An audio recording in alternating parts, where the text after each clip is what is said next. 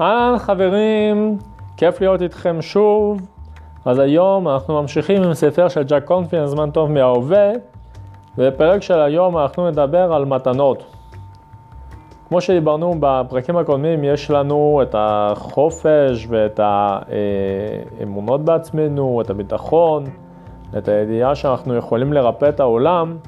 אבל בנוסף לזה שאנחנו יכולים לרפא, יש לנו אה, מתנות לתת לעולם, והמתנות שאנחנו נותנים לעולם כשאנחנו חושבים על עצמנו. מה זאת אומרת? זאת אומרת שבעצם ככל שאתה מקשיב לעצמך, שאתה כנה עם עצמך, שאתה הולך לפי הדרך שלך, מה שמתאים לך, אז אתה בעצם בדרך גם עוזר לעצמך וגם עוזר לעולם.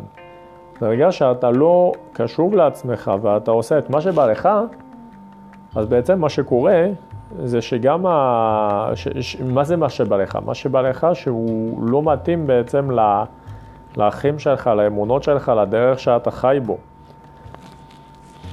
אז בעצם מה שקורה זה שאתה גם פוגע בעצמך וגם פוגע בעולם, כי אף אחד מכם מקבל מתנה.